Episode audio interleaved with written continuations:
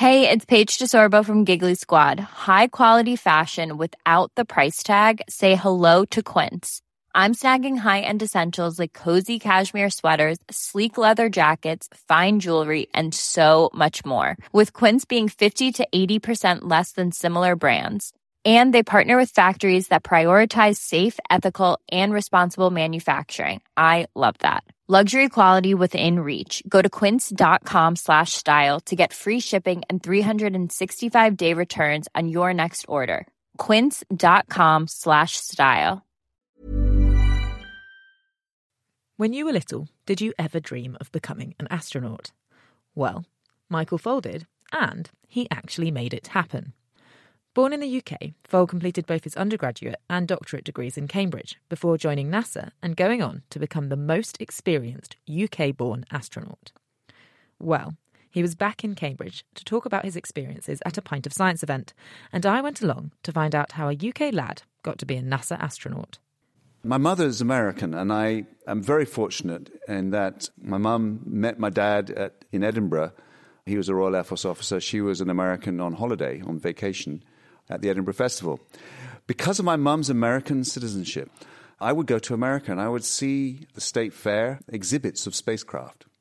And so the combination of my dad being a Royal Air Force pilot and my grandmom, American grandma, taking me to state fairs um, where they had spacecraft and actually a model of the space shuttle, nothing like what it turned out to be. Those things caught my imagination as a six year old boy. So I sort of said, I want to be one of those. You know, I want to fly one of those uh, spaceships. And having an American mum gave you the opportunity. Gave me the keys to NASA because you have to be an American citizen to be an American astronaut. These days, uh, we have the UK Space Agency. Yes. Tim Peake's just gone up, but then you wouldn't have had the opportunity. I was actually planning on Britain being in space when I was a little boy. In fact, even as I went through uh, A levels and then Cambridge, I still thought the UK might put up a British astronaut paid for by Britain. But Margaret Thatcher, who was the prime minister around about the time I was graduating, um, had made a declaration that there would be no participation by the UK in human spaceflight with the European Space Agency.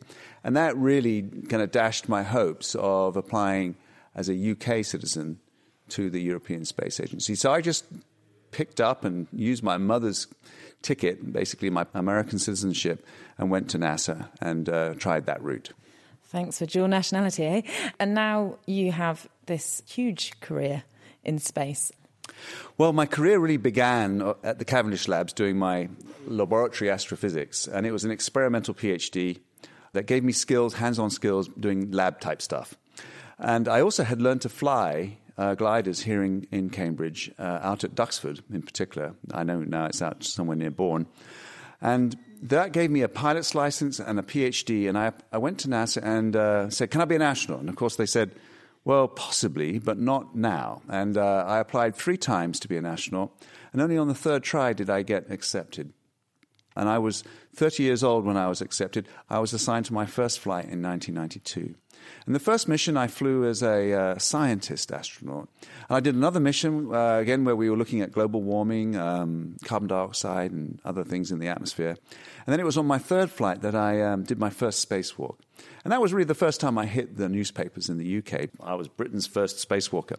So on my uh, fourth flight, I was rewarded um, by my uh, previous ones to go to the Mir space station, and I spent five months on the Mir space station. During that time, there was a great drama. We were collided with by a, a uh, like a lorry. It was a space lorry called Progress and it caused us to lose atmosphere and uh, and lose power. And it was a great space drama. I'll be telling that story tonight to the uh, to the guests here. After that mission, I, I, worked on the Hubble telescope on my fifth flight, uh, repaired the Hubble Space Telescope in the year 2000, and then my final flight was um, on the International Space Station as the commander of Expedition 8 from 2003 to 2004. And that takes me to my next question because you're not going back to space. What does a retired astronaut do? I formed my own company uh, when I retired from NASA in 2013, and I basically provide testing um, and support for new commercial space rockets. For example, Richard Branson's rocket um, it's called Spaceship Two. I've worked on his rocket motor with a, a, a big team out in the Mojave Desert. I also have worked on uh, unpiloted drones that would fly very, very high up in the atmosphere. So I do a lot of work that is associated with space flight, but not in space. And then personally, I have this passion. I want to introduce green aviation. I want to work on aircraft that are electrically powered and can carry passengers uh, without burning fossil fuels and contributing to global warming. And wouldn't that be amazing? That was Michael Foale speaking to me at a Pint of Science event.